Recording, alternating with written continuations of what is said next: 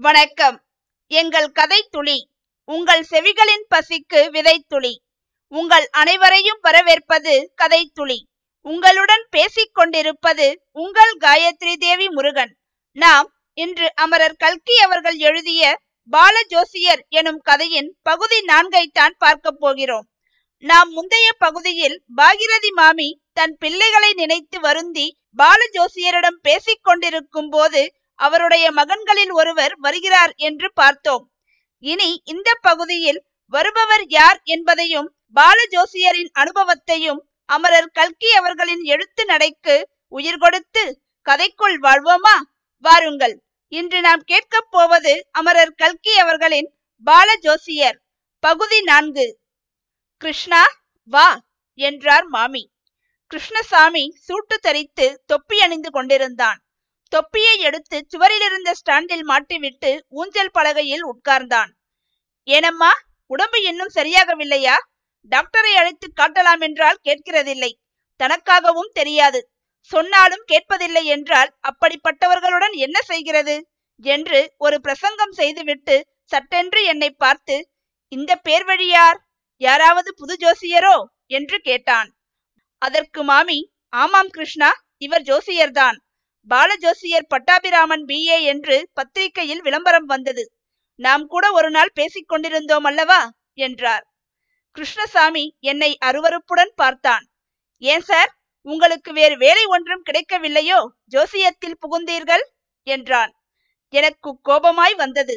ஆனாலும் மாமியின் நல்ல குணத்தை நினைத்து கோபத்தை அடக்கிக் கொண்டேன். வேடிக்கையாக பதில் சொல்ல எண்ணி பேஷ் என்னை விட பெரிய ஜோசியராய் இருக்கிறீரே நீர். வேறு வேலை ஒன்றும் கிடைக்காதபடியால் தான் உண்மையில் நான் ஜோசிய தொழில் ஆரம்பித்தேன். இப்போது வேலை நிறைய இருக்கிறது என்றேன். கிருஷ்ணசாமி சிரித்துக்கொண்டு நிஜம் சொல்கிற ஜோசியரை நான் இப்போதுதான் முதல் தடவையாக பார்க்கிறேன் என்றான். பிறகு போட்டும் இந்த யுத்தம் எப்படி முடியும்? சொல்லும் பார்க்கலாம். உமது ஜோசியத்தில் அது வருகிறதா? என்று கேட்டான். இங்கிலீஷ்காரன் தான் ஜெயிப்பான் என்றேன் நான். எப்படி சொல்கிறீர்? இங்கிலாந்தின் ஜாதகம் உம்மிடம் இருக்கிறதோ? எனக்கு மனுஷர்களுடைய ஜாதகம்தான் பார்க்க தெரியும்.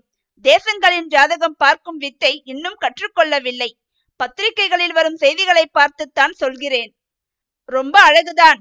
பத்திரிகைகளில் வரும் செய்திகள் எல்லாம் வேதவாக்கு என்று நினைத்துக் கொண்டிருக்கிறீர் போலிருக்கிறது என்று சொல்லிவிட்டு மாமியை பார்த்து ராமு சீமைக்கு போய்விட்டானே தெரியுமோ இல்லையோ அம்மா? என்று கேட்டான். தெரியும் தந்தி வந்தது. பத்திரிகையிலும் பார்த்தேன் என்றார் மாமி. உளுத்துப் போன இந்த பிரிட்டிஷ் சாம்ராஜ்யத்தை இவன் போய்த்தான் காப்பாற்றப் போகிறான் என்றான் கிருஷ்ணசாமி. இதற்குள் பத்மாவும் மாடியிலிருந்து கீழே வந்து சேர்ந்தாள். அவள் ராமுவின் கட்சி பேசத் தொடங்கினாள். இங்கிலீஷ்காரர்கள் தான் நல்லவர்கள் என்றும் அவர்கள்தான் ஜெயிக்க வேண்டும் என்றும் சொன்னாள். இதனால் கிருஷ்ணசாமியின் கோபம் அதிகமாயிற்று. பிரிட்டிஷ் ஏகாதிபத்தியத்தின் மேலும் அதற்கு சேவை செய்ய போயிருக்கும் ராமுவின் மேலும் தனக்குள்ள கோபத்தையெல்லாம் கொட்டி தீர்த்தான். இடையில் நீர் என்ன கதர் கட்டியிருக்கிறீரே? காங்கிரஸ்வாதியோ? என்று கேட்டான். நான் இல்லை என்று மறுத்ததும் காங்கிரஸ்காரர்களுக்கும் டோஸ் கொடுக்க ஆரம்பித்தான். சுத்த கோழைகள் பயங்காளிகள் உத்தியோகத்துக்கு ஆசைப்பட்டு ஜான் புல்லின் காலில் விழுகிறவர்கள் என்றெல்லாம் திட்டினான். இந்தியா தேசத்துக்கு மோக்ஷம் இந்த கையாலாகாத காங்கிரஸ் தலைவர்களால் வரப்போகிறதில்லை என்றும் அதற்கு வேலை செய்கிறவர்கள் வேறே இருக்கிறார்கள் என்றும் அவர்கள் தக்க சமயத்தில் வெளிக்கிளம்பி புரட்சியை நிலைநாட்டுவார்கள் என்றும் மார்க்சியத்தினால்தான் உலகத்துக்கே விமோச்சனம் வரப்போகிறது என்றும் சராமாரியாக பொழிந்தான். அன்றிரவு எனக்கு நன்றாய் தூக்கம் பிடிக்கவில்லை. அந்த அதிசயமான குடும்பத்தைச் சேர்ந்த ஒவ்வொருவரையும் பற்றி மாறி மாறி எண்ணமிட்டுக் கொண்டிருந்தேன். ஆனால் அவர்களுக்குள்ளெல்லாம் பத்மாவின் குதூகலமும் குறும்பும் நிறைந்த முகம்தான் அதிகமாக என் மனக்கண் முன் வந்து கொண்டிருந்தது. அந்த அழகிய முகத்தில் கண்ணீர் வெள்ளமாய் பெருகும் காலம் அவ்வளவு சீக்கிரத்தில் வரப்போகிறதென்று நான் எதிர்பார்க்கவே இல்லை. இன்னொரு நாள் சாயங்காலம் பாலன் வந்து என்னை அம்மா அழைத்து வரச் சொன்னதாக கூறினான். உடனே நான் கிளம்பினேன். அப்போது நன்றாய் அஸ்தமித்து விட்டது. வானத்தில் பூரண சந்திரனை கண்ட கடலை போல் என் உள்ளமும் கொந்தளித்தது. பத்மாவை பார்க்க போகிறோம் என்ற எண்ணம்தான் அதற்கு காரணம் என்று சொல்ல வேண்டியதில்லை அல்லவா? அன்று மாமி கட்டிலில் படுத்திருக்கவில்லை. கீழே தரையில் உட்கார்ந்திருந்தார். உடம்பு கொஞ்சம் தேவலை போலிருக்கிறதே என்றேன். கொஞ்சம் சுமாராய் இருக்கிறது என்றார் மாமி. இந்த வீட்டில் இன்னும் ஏதாவது மாறுதல் இருக்கிறதா பாருங்கள் என்றாள் பத்மா. சுற்றும் முற்றும் பார்த்தேன். புதிதாக மின்சார விளக்கு போட்டிருந்தது சட்டென்று தெரிந்தது. ஓஹோ!